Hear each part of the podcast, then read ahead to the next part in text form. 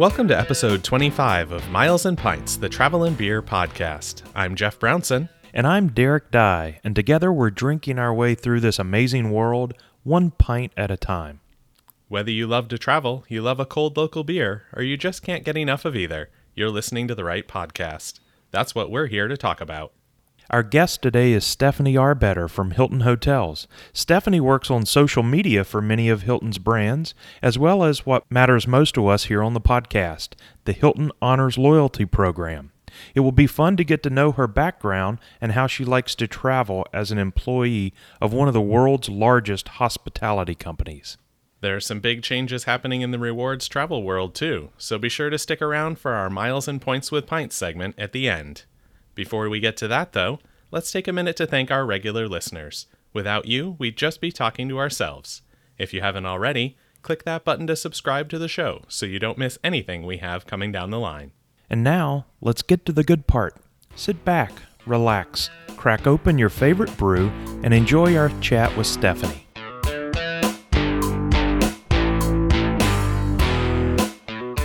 Welcome, everyone, to another episode of Miles and Pints. I've got Derek with me as always. How are we doing tonight, Derek?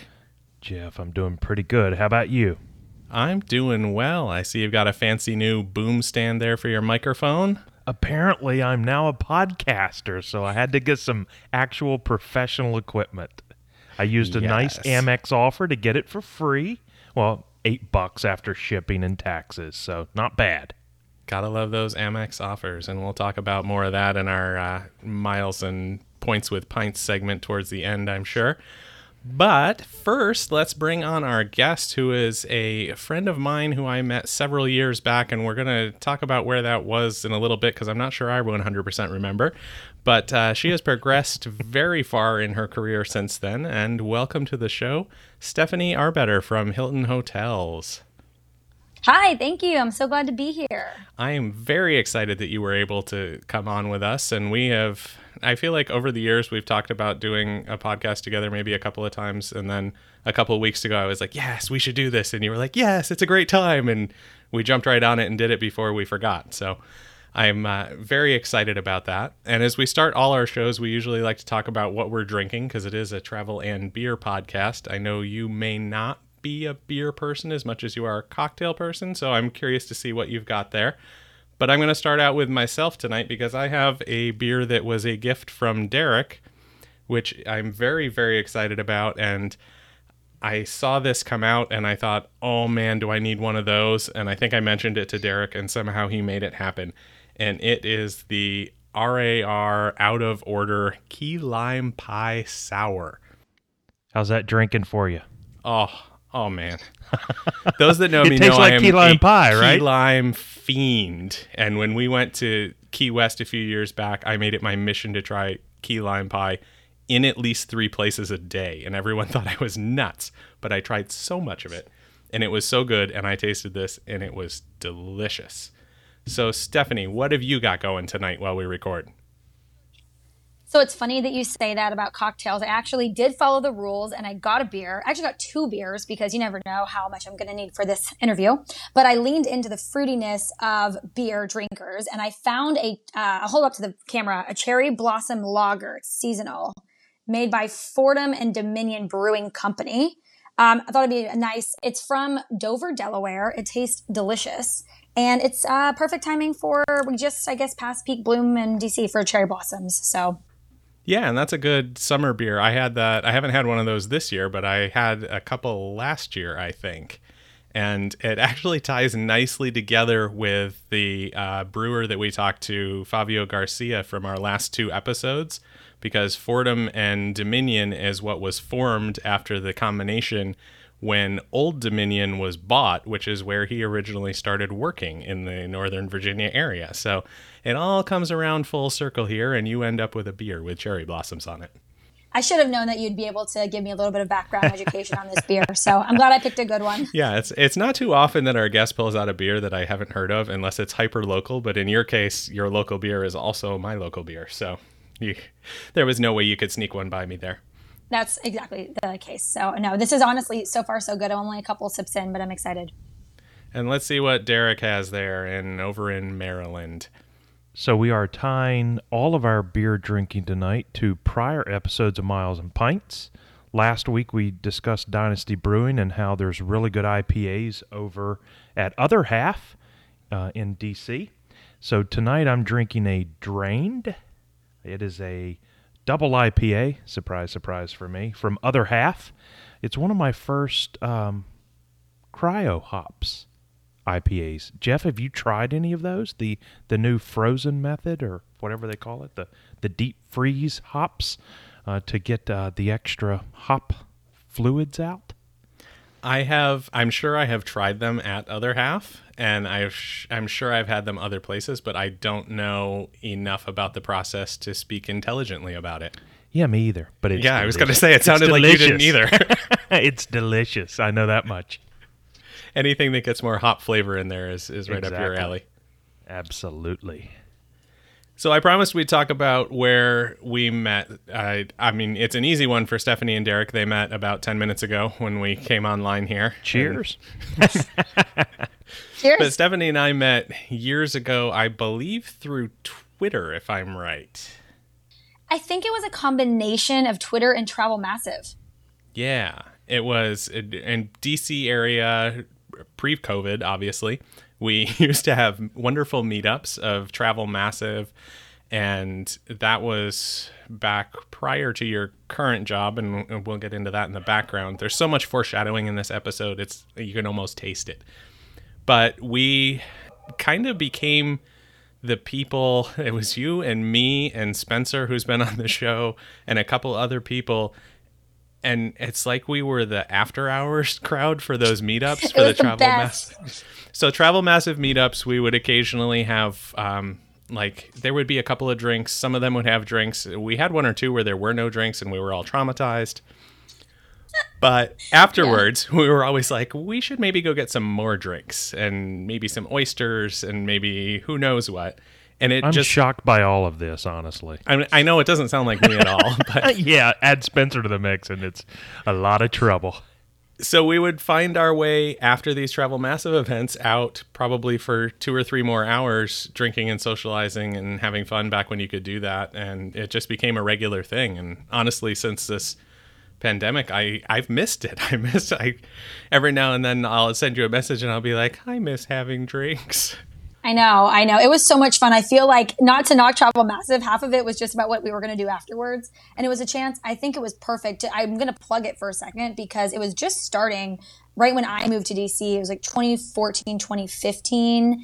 Talia and Jess got together. They, their the intent was to bring um, all of the travel industry uh, professionals around D- the DMV together for different events and being able to um, you know meet each other and network and kind of in the backdrop of these different venues. But I think the really beautiful part is that because we were all in the travel industry, we all got along so well, and we all had kind of like similar personality types. So it was quick friendships, I'd say, especially you, Spencer, Talia, Skylar, the Brand USA crew. Um, yeah, no, it was it was a hoot. I really miss it. Can't wait to see everybody again. It was a lot of people with outgoing personalities that love to talk about travel in different countries and different places and restaurants and drinks. And in my mind, you, yeah, you can't beat that.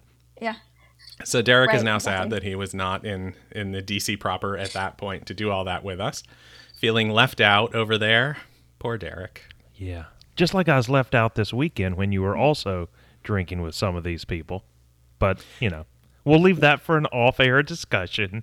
Well, I will point out for anyone who's wondering why Derek was not invited to that is we were eating shellfish and Derek is allergic to sh- shellfish. True. So it almost would have been mean. okay, that's a good excuse. I was also recovering from uh, COVID shot number two, and it was not a fun weekend. But you know, at least it's over. Yeah, so my weekend definitely better than Derek's. Eating uh, fresh crab and uh, clams and oysters and mussels and all sorts of stuff. A lot of Old Bay up at Nick's Nick's Fish House in Baltimore. Which Stephanie, if you have not been there and you like that kind of seafoody stuff, no, oh, it's delicious. Yeah, no, it's it's uh, that sounds so good. I actually got a notepad out and notes because I figured I'd I'd learn just as much from you guys. So as well as writing things down that I want to say, I'm going to be taking notes on some recommendations too. So this is perfect. Yeah. So Nick's Fish House, Baltimore. Uh, it's very busy don't get there too late in the afternoon because the crabs that they have are the crabs that they got that day. So if you show up too late, then they're sold out. So Wow. Great tip. definitely, they were already out of the big ones, so we had to do a little bit more work with ours, but still delicious. And enough rambling on about Baltimore and crab on my part. I'm just thinking back to that. So delicious, so delicious. But Stephanie, let's get into talking to you. You know, you're the guest. You're here. Let's stop talking about ourselves. I was gonna say though, I was gonna say before before we kick it off, this, these are the things that I missed by not seeing you because when I saw you so regularly, Yeah. you were able to give me all of these recommendations and places to go and weekend trips and things to do. So I need this. I need this back in my life. I've been missing it. So don't feel bad that it was rambling. It wasn't. So let's get into a little bit about your background, and we're going to go way back to little Stephanie growing up. Where where was it that you uh, spent your childhood? Where'd you grow up?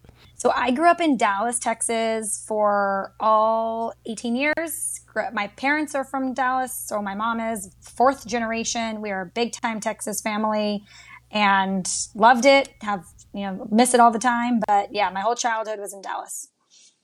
And when did you end up coming to the DC area, or how did you end up here? Was that a direct move, or did you kind of go in a circle to get here?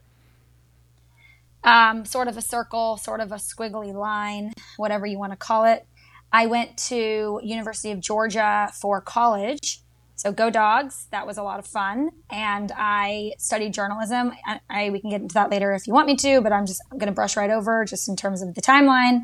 Uh, graduated. I actually graduated on. I had already gotten a job because at that point, you know, when your parents get have you so stressed out about finding a job. So I interviewed in Dallas, got an offer, graduated on a Friday, started working on a Monday. So I moved right back home. Um, lived in Dallas for about two and a half years. It took me until probably the second year. I loved being there, but it took me probably until the second year to realize that I that's probably not going to be the city that I spend my 20s in, just in terms of like who I am as a person, wanting to grow, wanting to expand, you know, spread my wings. I love my friends, love my family, but I knew that I would love them more if I didn't, you know, wasn't wasn't seeing If them if you went back and visited instead Uh, of seeing them every week. It- yeah, exactly, exactly. I'm like, how do I say this eloquently? Um, it, I, yeah, exactly. What is it? Absence makes the heart grow fonder. So at that point, I was kind of like, I was kind of researching a couple of different cities, and I and the travel bug in terms of my career was starting to form. So my sister, who actually also lives in DC, was interning in DC for the summer and she works in politics and her she was staying at the GW dorms, the internship dorm program, and her roommate was an intern at the Ritz Carlton. So when I was starting to sort of look at travel jobs around the country, wanting to work for either corporate or just something to you know continue in that in that travel marketing trajectory, uh, I realized she put it on my radar that, and that was right also when Hilton had brought their corporate headquarters over from California to Tyson's Corner. So as soon as I started researching DC, uh, a city that I thought historically was all politics jobs, turned out to be all of these travel jobs. So, and it's, it's a really big misnomer. I think a lot of people don't really realize how much we have here that's available for people who want to get into the industry. So I moved here. uh, I looked for a job for almost a year in 2014. And when it became really apparent that I wasn't going to be able to find anything without being here, I put, I told my roommate I was going to break my lease in Dallas and I signed up or I found a, a sublease for nine weeks in DC at the end of the year of 2014 going to 2015. I quit my job and moved here without anything. I literally moved here with no job and a nine week sublease. And I f- thought I would f- be able to figure it out. And once I had an address here, I was able to start interviewing. Um, I did, I did fortunately find something pretty quickly, but it was a big leap of faith. And it, uh, six, a little over six years later, it's worked out. So. Yeah, I think a lot of people end up doing that if they want to move to the DC area. When we moved here, we came down and we actually were were working out a contract for a house to rent a house for a year. My wife had gotten a job, but I still didn't have one. And then, luckily, on the on the drive back, after we had agreed to pay six months up front of the lease because I didn't have an income, I got a voicemail that I got hired at the patent office. So it worked out. I didn't have that extra couple of weeks, but I think it's it's tough to get a job sometimes in this area if you aren't already here.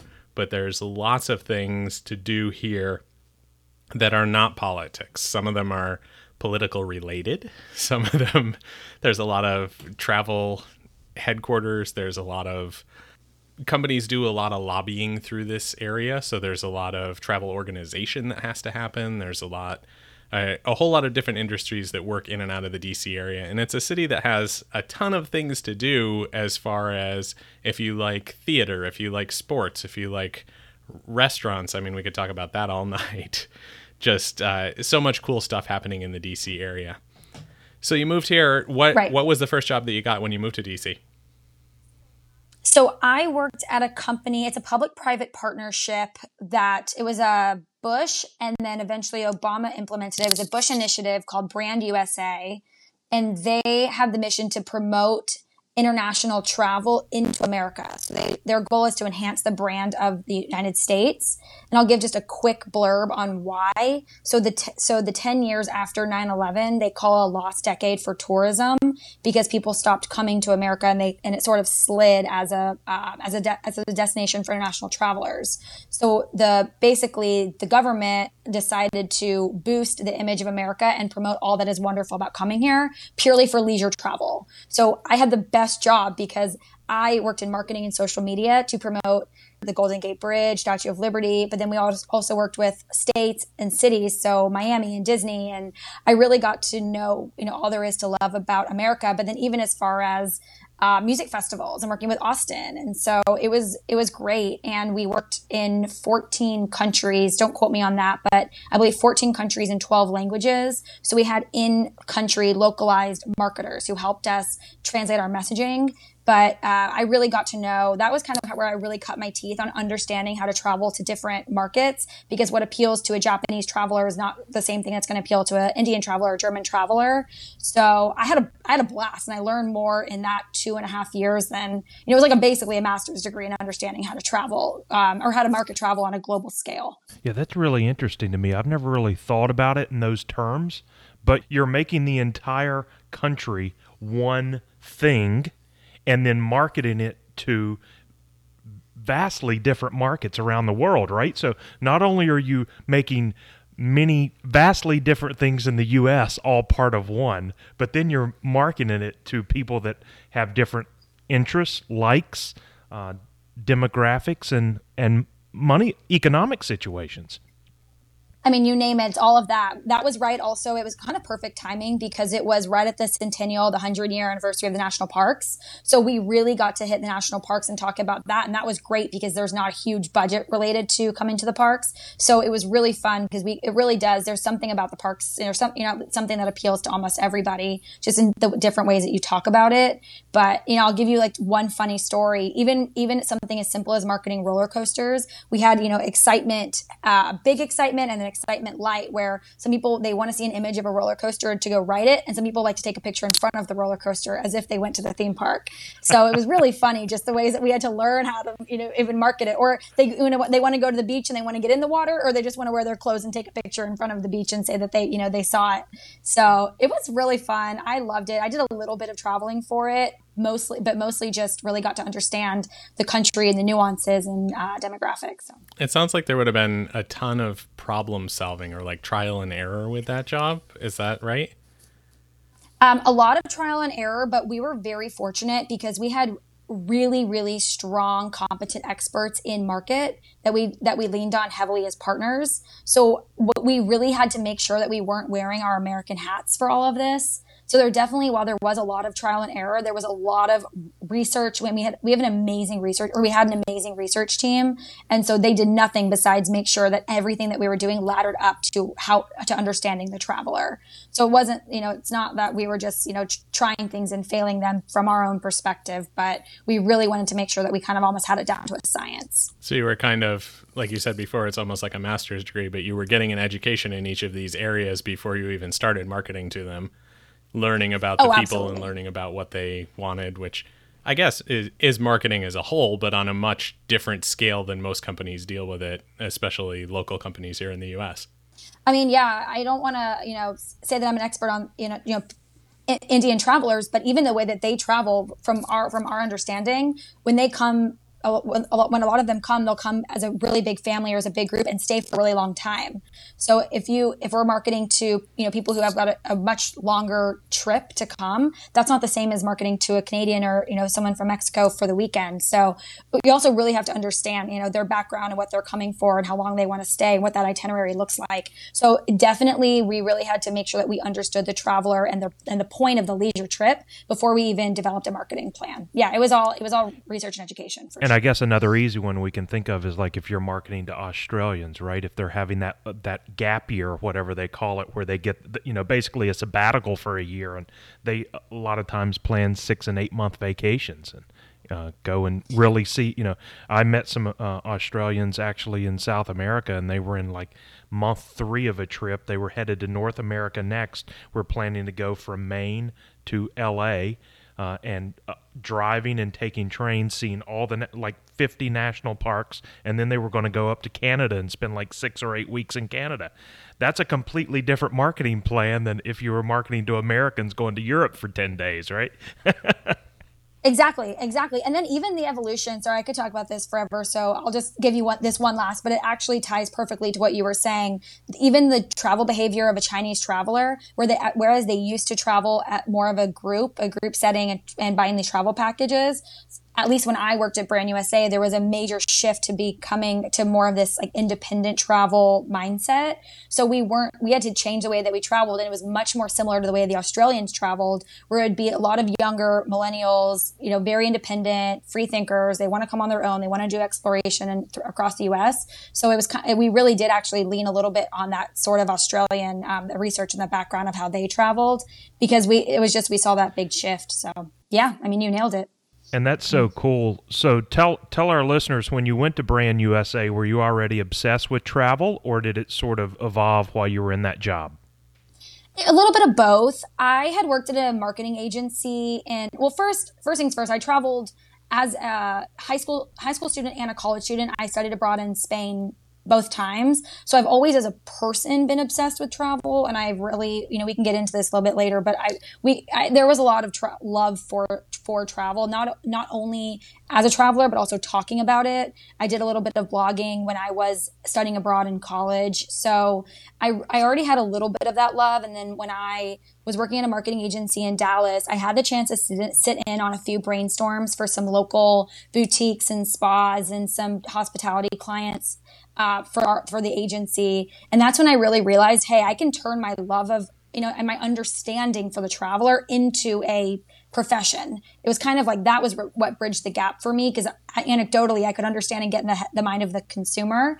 So I think the idea was starting to form and I kind of became obsessed with it as a concept wanting to move to DC. I mean, you don't uproot your life to go to the travel hub, you know, city in America without kind of being obsessed with the idea of it. But I think, you know, it was, it was I still was, I'd never really done it. So I was hoping that I was good at it. So I think Brand USA was really where I sh- it showed me that hey, like you know, you can take your love of this and your ability to market and really kind of create some magic here. So it really Brand USA is kind of what tied it all together for me that I that it could be the trajectory of my of my career. So you said you studied both in high school and in college in Spain. Did you go back because you had liked it so much, or was it just happened that both programs put you there? Do you speak Spanish? Is it? Do you have a special love for Spain? Why? Why did you end up there twice? So yes to all the above. Although although don't hold me to the do I speak Spanish because I'm not doing the rest of this interview in Spanish. But I, don't worry, no yes, one would ask I, you questions. Great.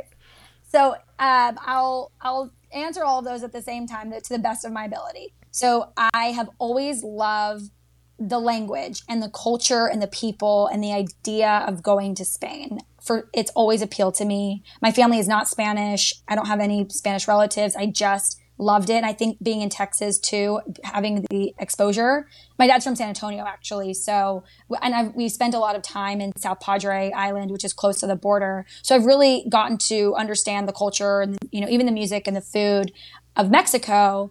And I, be, being someone who's I'm a pretty independent person. There was when I went to I went I moved high schools, and when I went to my new high school, I wanted to jump into AP Spanish And the teacher told my parents that there is a program for high schoolers if I wanted to fast track learning over the summer and then start AP Spanish the next year.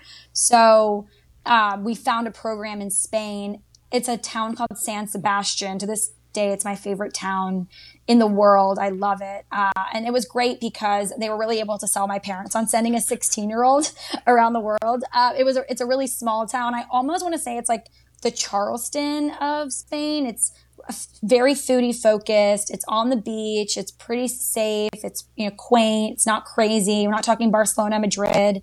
I lived with a host family, so I think it was all the things that kind of made my parents feel a little bit more secure to send their 16 year old for the summer to live with a family in Spain. So that's where I really I loved it, and then I liked it so much that when I had the ability to go to college and choose, I actually chose it as my minor. So I minored in Spanish. And then I found a program, not through Georgia, but I found it on my own that I could take classes at the University of Barcelona to finish up my minor. So I, so I was able to spend the semester in uh, Barcelona in college. So a little bit of everything. So it was very much driven by you, and that's where you wanted to be. And I mean, that sounds just awful that being 16 and being able to be at the beach all the time and have great food and relax in northern Spain there. I mean, my heart goes out to you. I don't know how you tolerated that, but hey, try try telling your parents what running of the bulls is. We went to it that summer. And I was like, Dad, I promise I didn't run with the bulls, but we, we were, we did get to experience all the food and see the, the festival of San Fermin. And then we went to, went to the very end of the bullfighting ring. So you're right. You take a 16 year old and you throw them into like all these global worldly experiences in one summer. Yeah. I hated it. Right. I hope you didn't tell them before you went that you were going to the running of the bulls. I had learned by that point. I had learned what I, what I should and shouldn't tell them beforehand. So yeah. Good, good. So learned at an early age that's one of the things my wife has made me promise never to do. I cannot go to Pamplona and run with the bulls. It's like it's on my bucket list, and it's never going to happen. But I, I, am also a, fan of Spain, and um, even though I haven't gone there yet, but the the culture, the language. I was a Spanish minor in college as well. So, Jeff, are you the only one that didn't minor in Spanish? I did not, but I'm just thinking. I'm picturing you and I going to the running of the bulls, and I think it would end badly. Like we we would start running, one of us would trip, the other one would trip over that one, then we would get run over by the bulls, and we'd drag our bloody selves over to a bar and just drink. I think. Wait, we would we would be two of the largest humans on the street. That is true. We could definitely find we could definitely find someone to become the sacrifice instead of us. Or they would use us it. as shields. yeah. We'd be two of the largest humans, but significantly smaller than the bulls. True. Yeah, we yeah we would need to find a sacrificial lamb for someone to throw under the bulls. But now that we're thinking about assaulting each other or, or random people or others, yeah, random strangers. Move on. Yeah, yeah, we should probably move on to the next topic.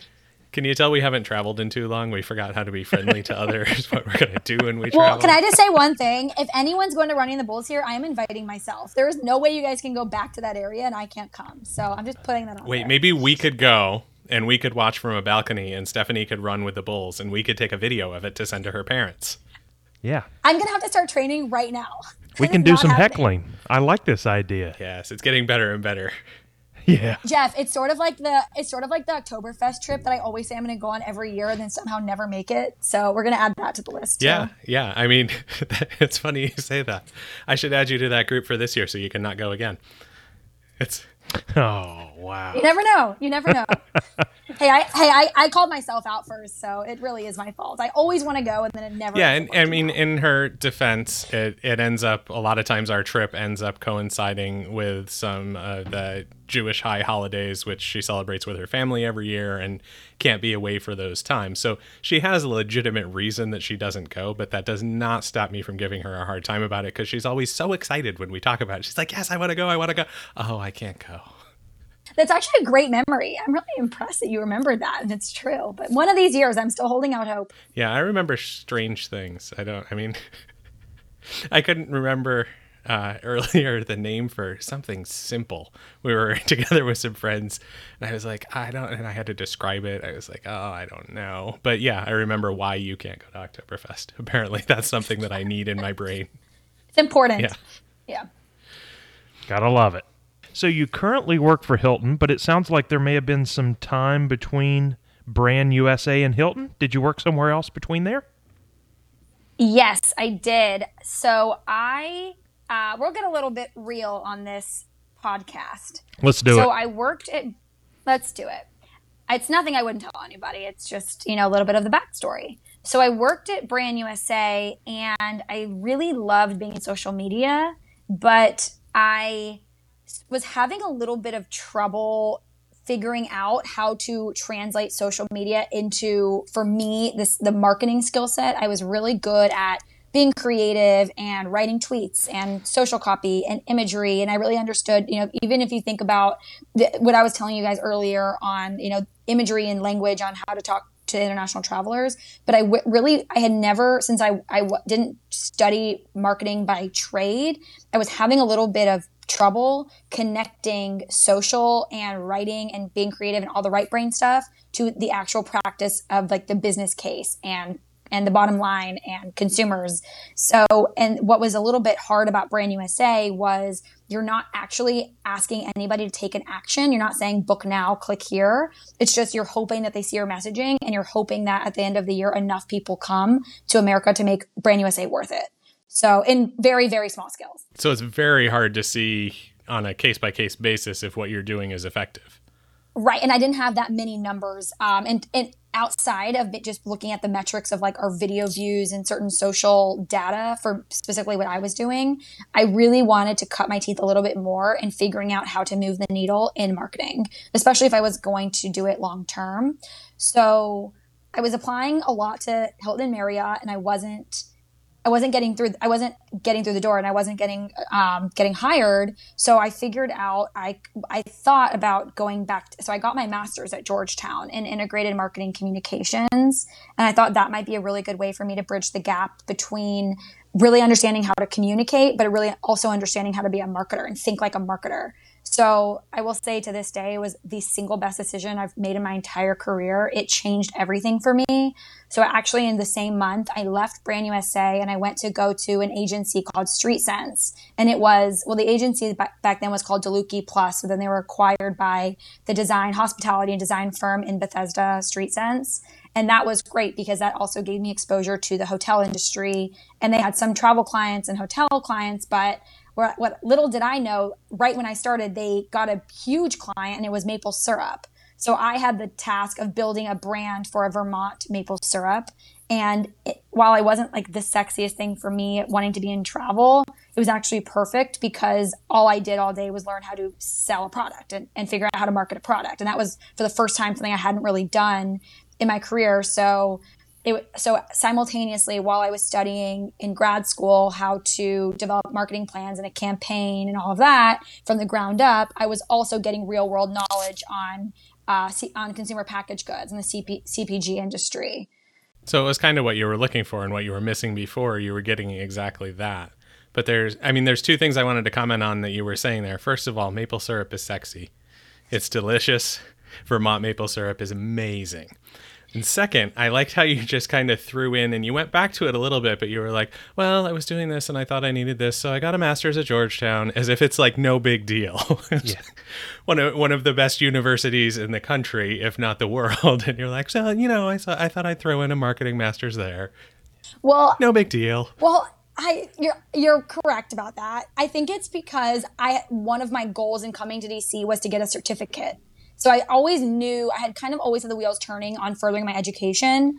But once I saw the IMC program and learned about it, it really, to me, it's so funny because I'll have all of these like baby concepts in my mind. But then when I see things, something that really makes sense, it just clicks and I'm like, okay, I will do, I will do that. But it's not impulsive because I've had like 80% of it already ruminating. And then when something really just it seems to be like the thing that makes sense, almost like DC. I'm like, I really want to be in travel. Oh, there's a city that only has travel jobs. Cool, I'm I'm there. You know, oh, there's a, a ma- there's a master's program that that can incorporate marketing and communications. Great, you're right. I'm very lucky I got in. I very I'm happy that I was accepted and uh, in all of the things. I, w- I want to give weight to that, but it it really turned out to be like the perfect program for me and really helped me. It pushed me and I grew so much from that.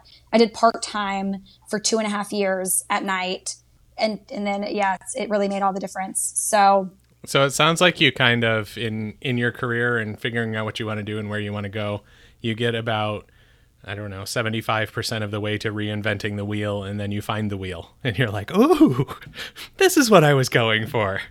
Honestly, yes, that's exactly the case. That's exactly it's so funny and and and I think as I've gotten older, the decisions that make the most sense to me, I've been able to pinpoint them qu- more quickly, you know, mm-hmm. because because I did so much early work on myself, figuring out what I wanted and what I didn't want.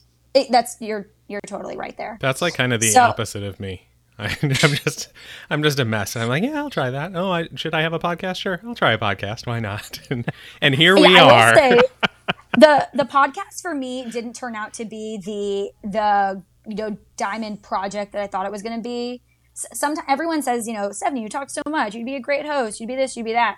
And then I did it, and for some people, it's amazing and they thrive. And you you guys are doing an awesome job, and I have so much respect for you. But I did, you know, my one season, 11 episodes, and it was great. But when I packed it away, I didn't, I don't miss it. So mm-hmm. sometimes I do that. I fall into things that I think are going to be amazing and they turn out not to be amazing. And I have to be okay to say goodbye, even when I really thought it was going to work out. So it's happened. And a lot of times people, they, so many people will see you doing things and you said a lot of people said oh you'd be really good at hosting you'd be really good at hosting obviously you're a very good guest you're very good at expressing your um, views and your opinions and how things are going and expressing what you want to say. But it's not, I mean, there's a lot more to podcasting than that, and it's not for everyone. So I think being able to identify that speaks to what you said. Like you've kind of identified what works for you and what you need and are very aware of yourself that you could pull that out quickly and be like, nope, that's not for me. I don't need to do it. Instead, I'm going to go on amazing shows with my friends because they're amazing hosts and have a couple of beers. Yes, honestly, I will support you guys and shout y'all from the rooftops as much as I can because that's the thing, right? Is if I know that it's not the right thing for me, but I see people doing awesome work, then it's I'm happier supporting people who are it's I mean there is so much work that goes into podcasting. So, you know, the fact that you guys are doing it week after week is awesome. However, regularly the, the episodes come out. So yes, I will do everything I can to support you and uh, keep keep it up because it's great. And it's similar to the fact that I know I'm 100% sure that I do not in any way have the temperament to work in social media for a major hotel group. It would not go well, and I would I would not have that job for very long. So we each have our own strengths. Uh, if somebody told me I was going to be doing social media for a hotel group during a pandemic, though, that is a little bit different than just doing it regularly day to day. So it's it definitely takes a much different um, it takes a much different sort of uh, a temperament. But um, I really I really am I really do enjoy it. Yeah, I gotta be I gotta be honest. I think if I worked on a my employer's social media account dealing with guests or customers, I think half of my responses would be yelling and the other half would be that's what she said jokes. I mean, I think that's what it would boil down to because I would either be bored out of my mind or I would be upset. So, you know, just being honest here, that's that's the way it would go. Yeah. So if you're listening, Hilton, um, do not hire Derek or I for social media. We'll go ahead and put that out there. If we apply somewhere down the line, feel free to pull this up and say, look, you said so yourselves. No, no, yeah. no. You so. told us not to hire you. Why did you even apply? So, in a better choice that Hilton made, they hired Stephanie at some point. Let's go back to that. And you had said you had applied several times to Hilton or Marriott, both have headquarters here. How did you end up finding the job that I was going to say that you're currently in, but if I remember correctly, you've been promoted since you've been there. So the the first job that you had there, how did you end up finding that and getting in the door with Hilton? So I want to make sure to add a disclaimer that everything I say on this podcast is my own independent views, does not reflect the views of Hilton. I am not here on behalf of Hilton. I am here on behalf of myself. So I actually was contacted by a recruiter, which is the irony of this whole thing. Uh, but I do, I do have to credit. I think it a little bit had to do with once I moved over to Street Sense and I was able to work a bit on some real estate, hospitality, some of the, those clients that we had at the agency. And I was able to add that to my LinkedIn. So I give LinkedIn all the credit. I was contacted via LinkedIn. And I think coupled with putting my master's and being actively in a master's program too.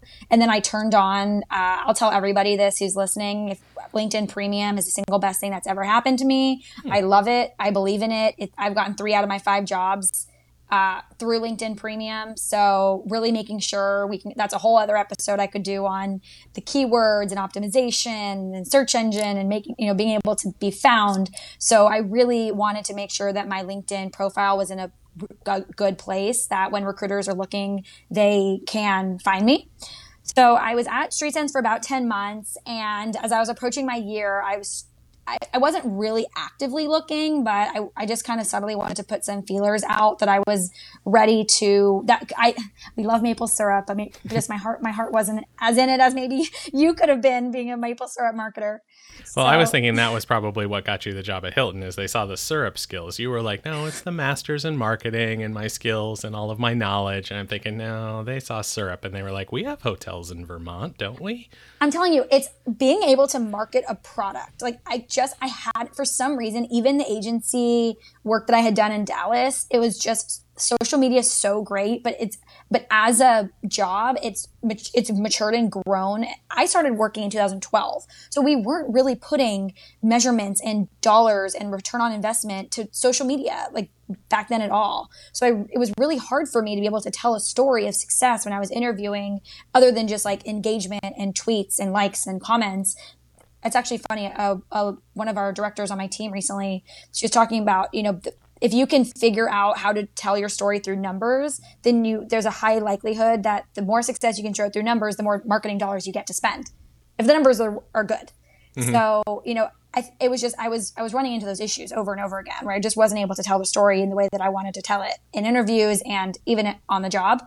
So so it is funny because I do think for the first time the maple syrup experience gave me that ability to show, you know, this is who I was driving to the website. This is who I was driving to, to buy. This is where I, you know, everything that we're working with influencers and we were talking about, you know, influencer campaigns and sponsorships. And that was really, and I was working really closely with our PR team for media and earn, you know, placements. And I don't want to get so nerdy in, into all of that, but all of that just really helped me kind of like understand how social fits into the bigger picture of a marketing campaign. It took me like, I had been in the workforce probably for 2000 for five years before I had really done that. So before you had that so you actually, returnable and you could see where it is. I'm just thinking as, yeah, exactly. as you talk about what you did and having the influencers for the maple syrup campaign in Vermont, and I just find myself wishing that I had been doing this back then, like even maybe a couple years before that, because the the beer in Vermont and Burlington, and if you combine that with those maple creamy ice cream cones and the oh man, we could have worked together. It would have been great.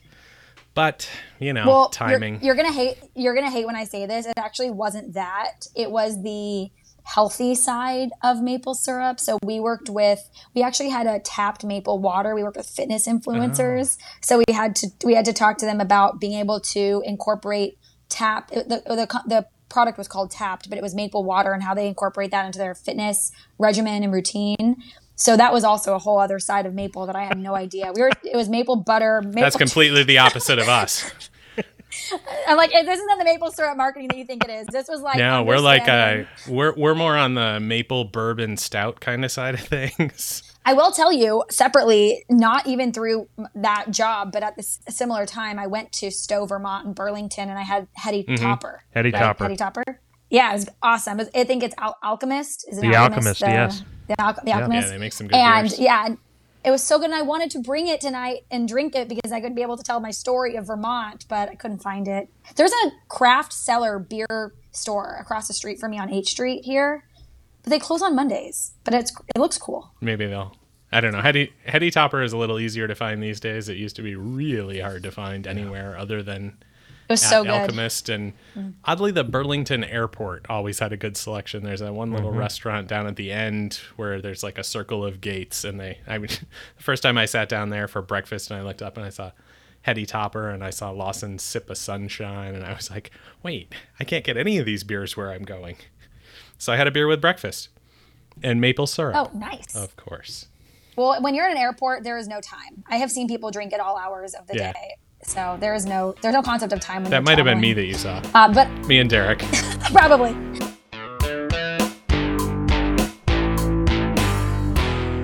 All right. Thanks for hanging around, everyone. I hope you enjoyed that talk with Stephanie. If you want to hear the end of that conversation, the second half of it, be sure to check back next week for episode 26, where we will talk with her about what she's doing there at Hilton and a little bit about her personal travel style and where she likes to travel, some of the best spots that she has found.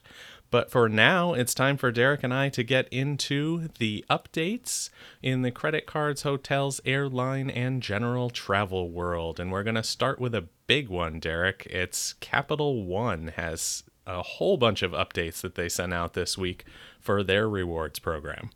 What's in your wallet, Jeff? Not a Capital One right now. Before this week, it probably wasn't a Capital One Venture card, right? Um, I'm one of the uh, holdouts. I've kept a Venture card in my wallet for the last couple of years. I don't use it all that often, but I was intrigued when they first announced transfer partners last year. So I paid that annual fee one more time to give them a shot. Put a little bit of spend on it for the transfer partners, and I'm really glad I did because huge news came out this week. Capital One has added a bunch of whole new partners British Airways, Turkish Airlines, TAP Portugal, and Choice Hotels. But that's not the only good news, Jeff. They've also revamped earning rates for a bunch of their existing partners. Yeah, so just before we get to those earning rates, I want to say that I'm in the other camp of sad people who got rid of a Capital One card in this past year. I had their Spark business card and I transferred my points away to, I don't remember who it was, I think Singapore, maybe. And then I got rid of the card and now I am regretting that with these updates because they have changed the transfer partners, several of their transfer partners, not all of them, but several of them are now going one to one with their transfers. They used to be transferred 2 to 1.5, which made the venture card 1.5 uh, points per dollar on all spend. Now they're going one to one, so the venture card goes back to a 2 points per dollar in airline programs that you can transfer to per dollar of spend, making it a great card to use if you want to use any of these airline programs. Those ones that went one to one are Avianca Etihad, Asia Miles, Aeromexico, Finnair, Qantas, Tap Portugal, and then Wyndham Rewards because we had to throw a hotel in there too, I guess. That also is really big news. Uh, it's probably as big of news as the new transfer partners. I'll kind of put those two together, Jeff, and give you my two cents. Number one, I think the huge piece here is Turkish. We now have a second available transfer partner uh, to use the Turkish airline program, which is extremely lucrative. You can now transfer Citi Thank You points. You can also now transfer Capital One miles. For those that are unfamiliar with Turkish, I would highly recommend you completely avoid it, never think about it, so you don't take up all the great reward seats that I like to book. Just kidding, just kidding. You need to learn it ASAP. Um, you can fly all the way to Hawaii on United for only 7,500 Turkish miles in economy. You can fly all the way to Hawaii for 15,000 miles on United in business via Turkish. You can fly Turkish metal from the US to Europe for 45,000 in business, 30,000 in economy and add a nice little layover in Istanbul, check out that lounge, check out the city, and have some fun in Turkey. So that's a program everyone should know, and I think that's probably for me, that's probably the biggest news of this. There's now a second transfer partner to Turkish.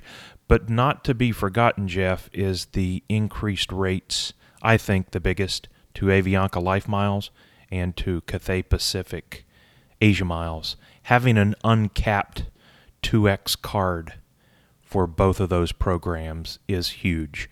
Um, you can you can earn 2x Asia miles by spend on your blue Business Plus card from Amex, as Amex is a one to one transfer partner to Asia Miles, but that's capped for $50,000 spend annually.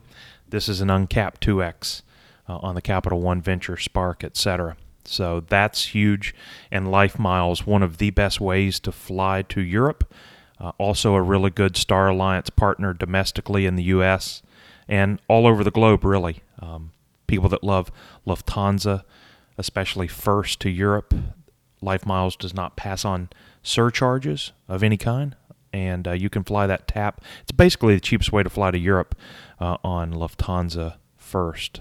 Uh, about ninety thousand points and and low, low, low taxes. Definitely under a hundred bucks versus up to five hundred or a thousand on some programs. So that's my big news. It's a it's double thumbs up on Capital One, and I'm glad I have a venture card.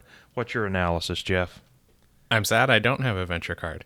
Capital One typically is it's tough to get a card for those of us in the miles and points space that have a bunch of cards or have applied for a bunch of cards over the past years. If you have one or if you can get one, highly recommended at this point. The venture card sign up bonus right now is 100,000 points and you're that those are going to transfer one to one to some of these airlines that we're talking about. The that list of airlines there are some sweet spots in those award charts, like Derek mentioned with Turkish, with Avianca, with Asia Miles. There, there are some great spots for cheap awards, and you can now earn 2x with a venture card on pretty much everything. So, huge fan of these changes.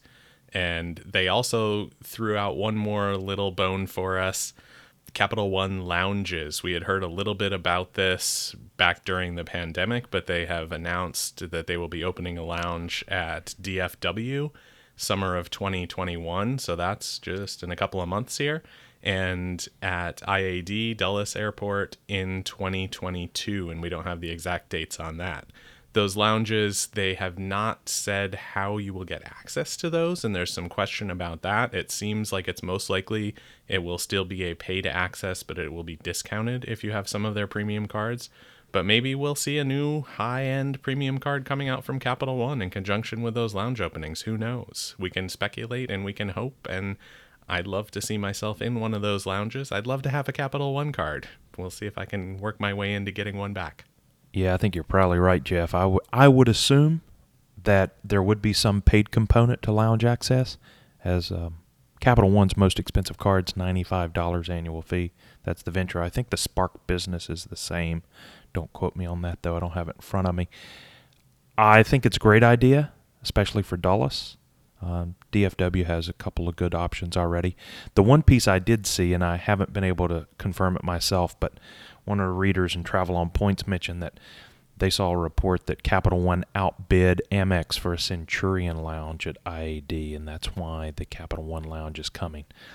Interesting tidbit, whether or not it's true. I've always thought IAD needed a credit card lounge. Um, I had read that also, and I think that's why the Centurion Lounge is coming to Reagan, Reagan. National instead, yeah. because they Amex wanted to have one in this area. So good news for lounges for those of us in the DC area coming up.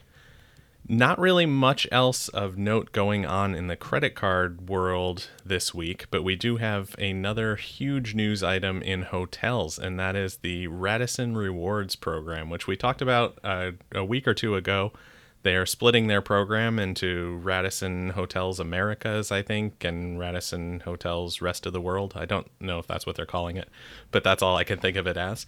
So, two separate programs, and this week they gave us a huge devaluation on the Americas program. So, they're not just splitting, but while they do it, they're going to make the program a whole lot worse for members. So wait, Jeff, you're telling me this was not a program enhancement that adds increased value for all of their loyalists? No, I think they actually looked at what IHG did a few weeks ago and said, "Well, we can beat that. Hold my beer." Yeah. Can, we right. can make it worse for our customers. Yeah. We're not going to deal with this a lot because it's so bad, but generally the Radisson program is going from 7 categories to 5, but all of them are going up in price. It looks like, uh, from initial analysis, about 60 plus percent of properties will increase in price when you are using points to book your Radisson hotel stay. For now, this is only confined to the Americas program, but as we cautioned a few weeks ago, Jeff, what happens for the Americas program will happen to the rest of the world program, right? So we can probably expect a devaluation uh, from that new program as soon as it's announced. Yeah, I can't imagine that they wouldn't devalue that one as well. To have two separate programs is bad enough, but to have two different award charts and different rates and completely different systems doesn't make sense at all. So I would I would assume that they're just going to leave that for a little bit, but then they will be putting these same things into place there. It's a I, I don't even know what to say about this. They're taking away um, we said going from seven to five categories, they're just completely taking away the lowest category. So those, I guess there were only like nine hotels in that anyway, but that's gone. So all those hotels go up in price. They're taking away one of the middle ones, and everything else kind of shifts up a little bit in price. So if you're looking to book a Radisson hotel, get it done now. This will go into effect in June of this year, so just a couple months from now. 64% of the hotels in their portfolio will be going up in points. 29% will require fewer points, and 7% will require the same amount of points. So, overall, big devaluation. It's, I mean, we saw a piece come out on Miles to Memories today from Benji that said it's really not that bad. And if you're looking for the lower level Radisson properties, which is pretty much all that Radisson is worth at this point, then the category two hotels are going to double and almost 40% are going down, but really it's not quite that high. He exaggerated that a bit. It just, I don't, basically it's a program that you're not going to look for those high end hotels because they just keep getting more and more expensive. You're going to use it for the lower end hotels. As someone who has hundreds of thousands of Radisson points, I'm very sad about this devaluation. And when you look at the simple math, it's not bad for everyone but for the vast majority, it is definitely a devaluation. The pure numbers, as you mentioned, 64% going up, 29 going down. So, you know, for a third of people, roughly, they will find better deals than they had before. But for the vast majority of us, two thirds of us, looking at those 64% of properties going up overnight, our, our, I guess not overnight, it doesn't go into effect until June, but fairly soon, it is a massive devaluation and your points are worth less. And the one bright spot in this announcement was that they are they have announced that there will be reward saver nights. And they have given us a little bit of information about what that is. It will be discounted points nights. They said that they will not be limited specifically to only some properties having them. They will not be limited to only some times of the year, but they will be limited in quantity for each night. So we really have no idea how available this will be, if hotels will be able to play games with that. Um, I believe they said that this will be run at a corporate level, not at a hotel by hotel level. So I like to think they won't be able to play games with it, like we've seen some other hotel brands do. But we also don't know how big of a discount these are going to be. So hopefully we'll see some good deals with these reward saver nights. I can absolutely picture trying to book a hotel and finding one reward saver night and the other three not reward saver nights though. So that's I mean that's the pessimist in me when I look at this uh, speaking out. So I don't know. Maybe we'll find some good deal with those deals with those reward saver nights. Maybe we won't. We'll have to wait and see. Yeah, when you're looking at things like that, you know, reward saver nights, kind of like a peak off peak t- type of thing that other programs have. I, I, believe the general advice would always hold true. Book early uh, when you have dates. Book as early as you can. Check regularly to see if your price has changed, and if it happens to go down, rebook. Save yourself some points.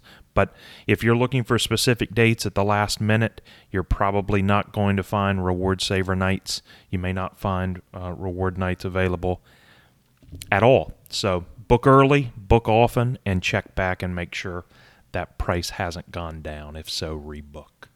And they've said that it's not like a peak and off peak program but I mean, they've said a whole lot of what it isn't, but not a whole lot of what it is. They also so, said it's not really a devaluation, right? It's a yes, it's an did. enhancement. So, their PR company is working overtime this week, but we don't really know exactly what's going to happen. So maybe we'll see a, a couple of rooms available at those lower rates. So, like you said, book early, book often, uh, get everything booked that you can as soon as you know about it, and maybe you'll get lucky and find some of those nights. In other hotel news this week, we have something from, I, I believe it's your favorite. The Hyatt program has a big Woo-hoo! announcement. Yeah, at least it wasn't all bad news this week.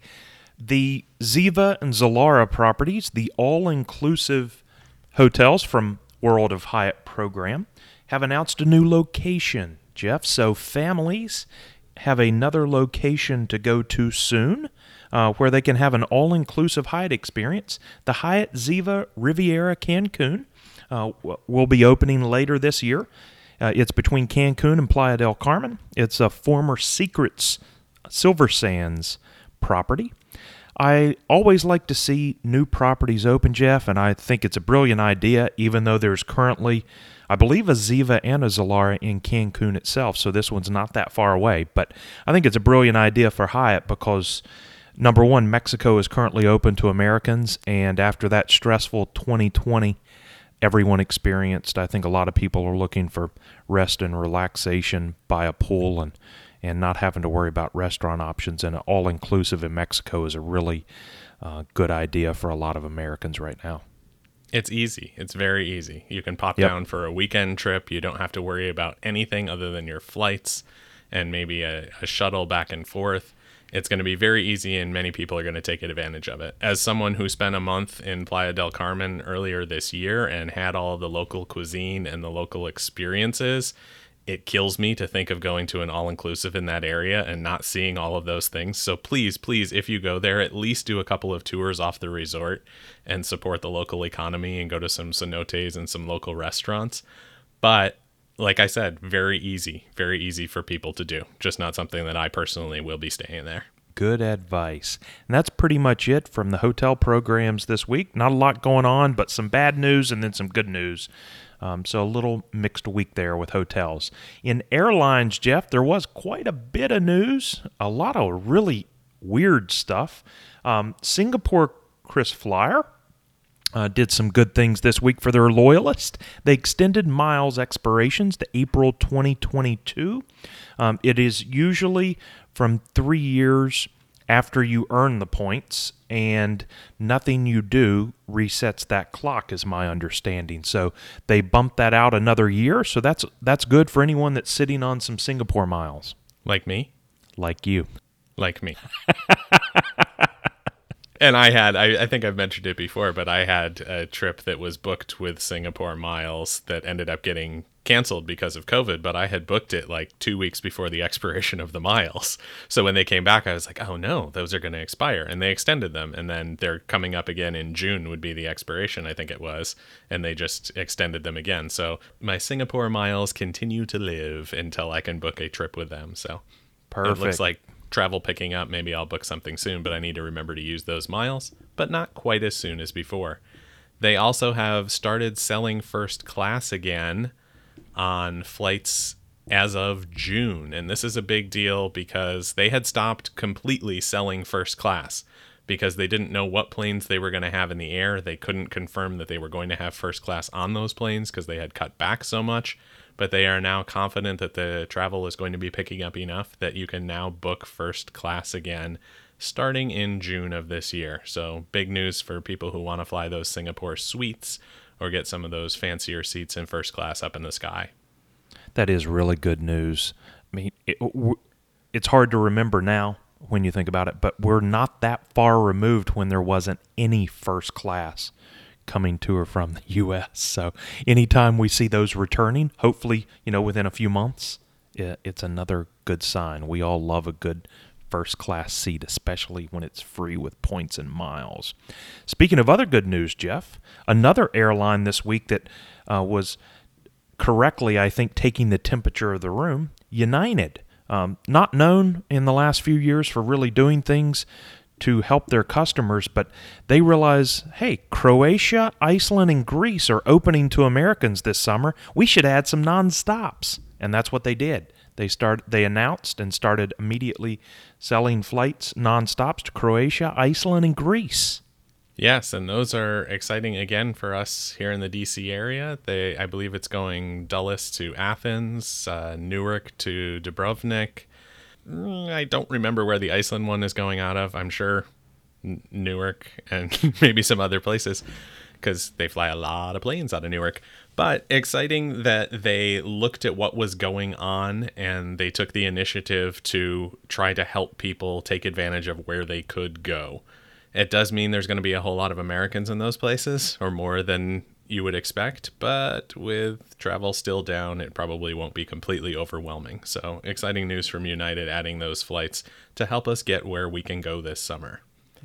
And I haven't personally looked at those flights uh, to price them out. My my guess would be that if you're looking to go to any of those destinations, especially on a nonstop, uh, given the travel restrictions around the world, probably be prepared to pay for it if you're paying cash because I would assume those flights are going to be fairly full and demand is going to be high and those tickets will fly off the shelf. So, if that is in your plans this summer, waiting on other countries to open, I would uh, check out United for award availability and book through United or another Star Alliance partner or or lock in some some dates on Google Flights uh, that are within your price budget. But I would get on booking those ASAP because they're going to fill up.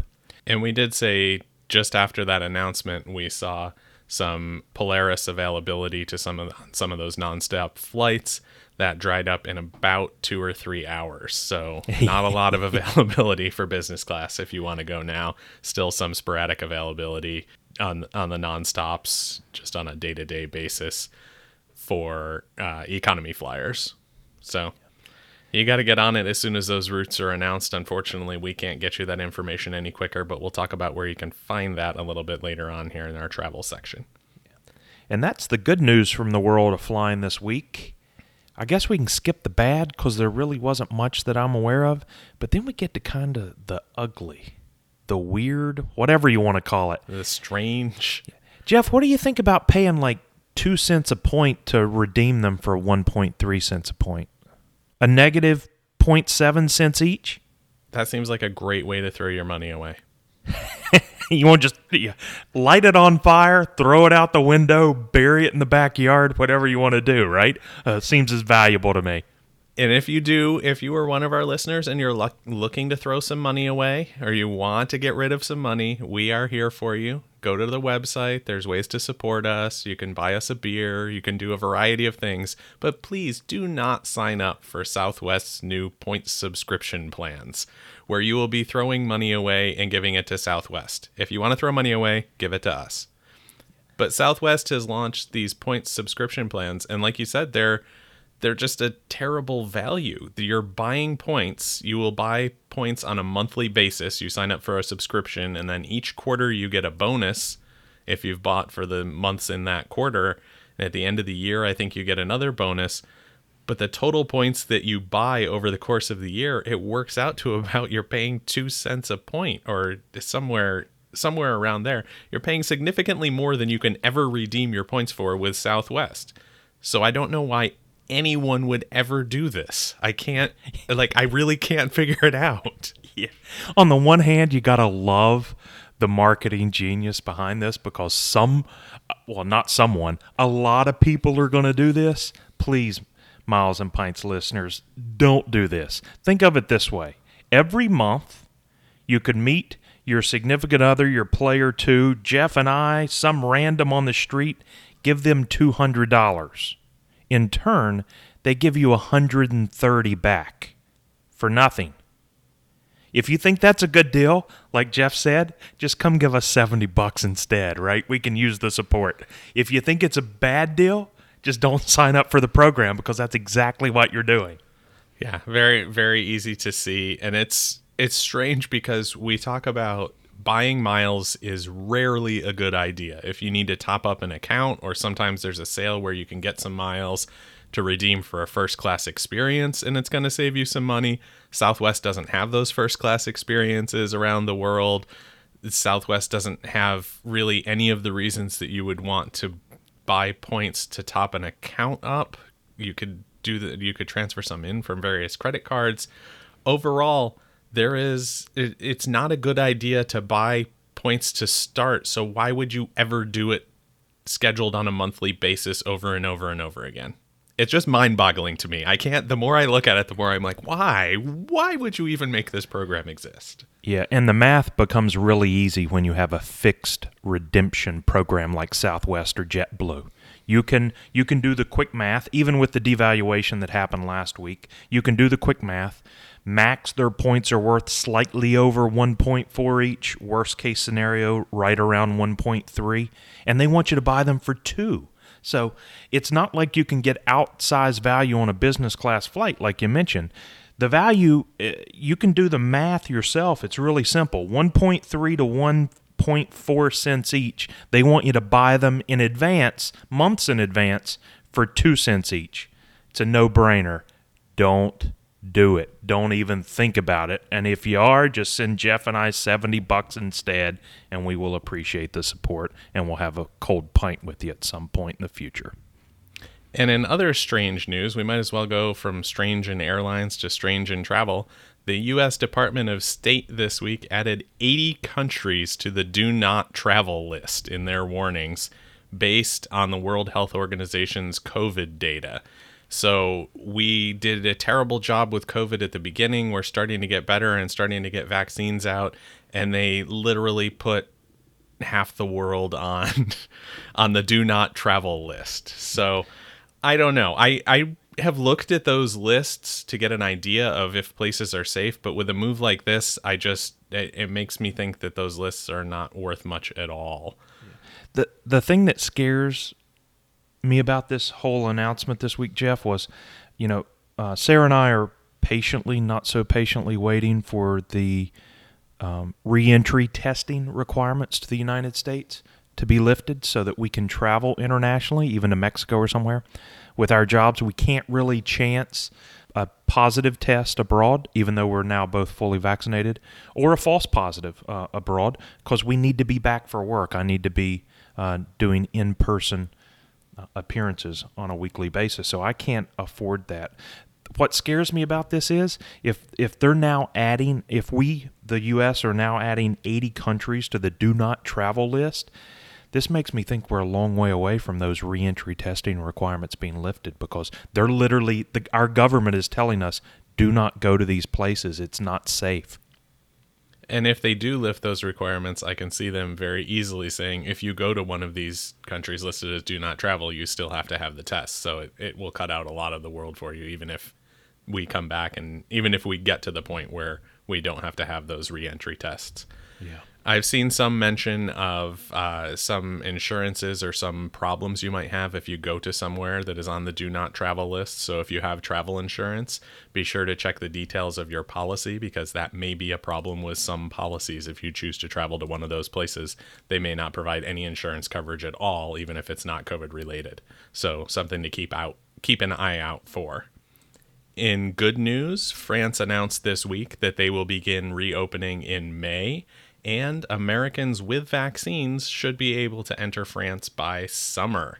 So I'm super excited about that. You may know, our listeners may know, I have a bit of a love of France and uh, the variety of things in that country the food, the wine, the people, everything. I love it there.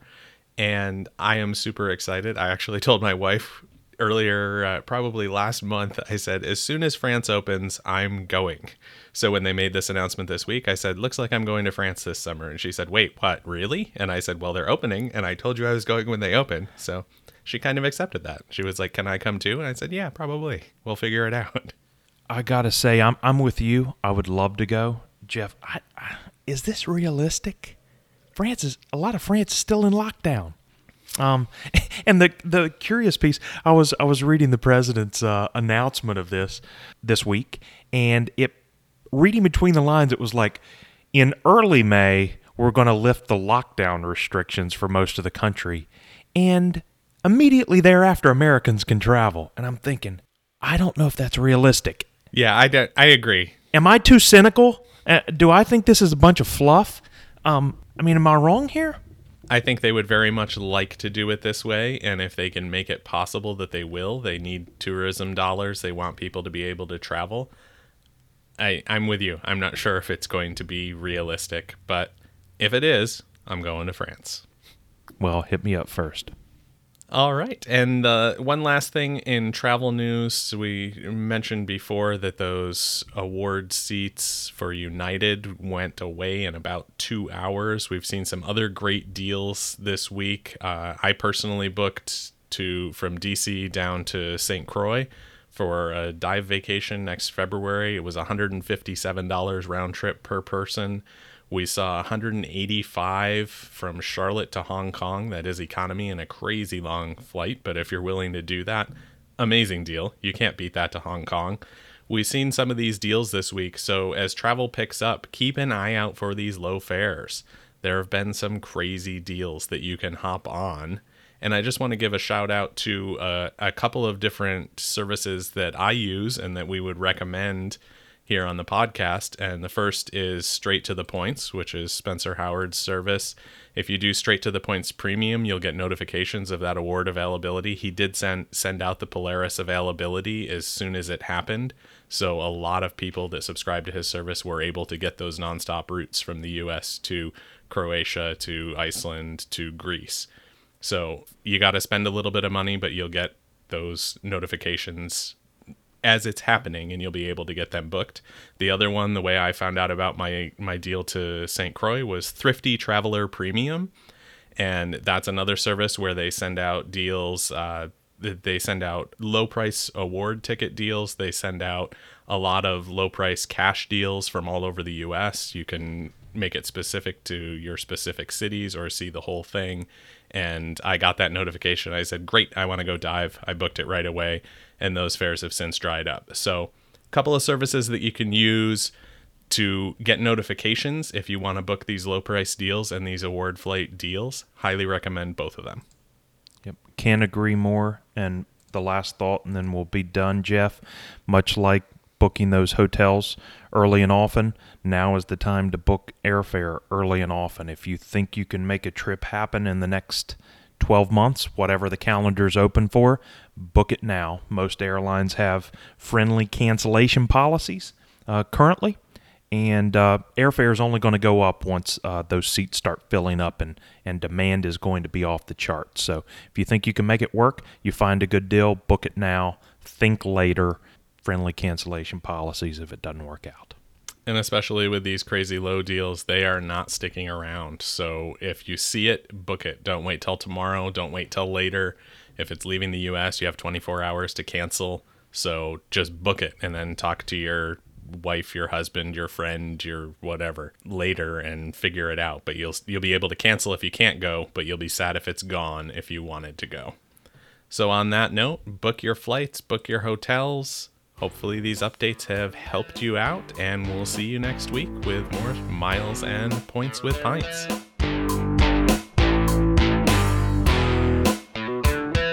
Well, we hope you had as much fun listening to Stephanie as we did talking to her. That was a great chat. Be sure to check back next week for the second half of our interview, where we get into more details about Stephanie's job and how and where she likes to travel. Maybe one of these years our Oktoberfest dates will work for Stephanie, but until then, we'll just have to keep getting together for drinks and snacks in DC. That way, she'll be able to keep learning about what's happening in our world of travel rewards, and I'll be able to get a behind the scenes take on what's going on at Hilton. All of the important points and links for things we talk about during our conversation with Stephanie will be in the show notes, so you can pick up anything that you missed the first time through. The easiest place to find those notes is at milesandpints.com. Thanks so much for listening to Miles and Pints, the travel and beer podcast. If you liked what you heard, be sure to subscribe so you can hear all of our new episodes as soon as they're released. Tell your friends and family about us so they can enjoy the show too, and please take a few minutes to leave us a review on your favorite listening platform. In between episodes, you can get more travel and beer content by following at Miles and Pints on Twitter, Instagram, or TikTok. You can also stop by our Facebook page at facebook.com slash miles and pints. And that's all we have for this episode. Until next time, we hope you'll find yourselves a little bit of travel, a little bit of beer, and a whole lot of fun.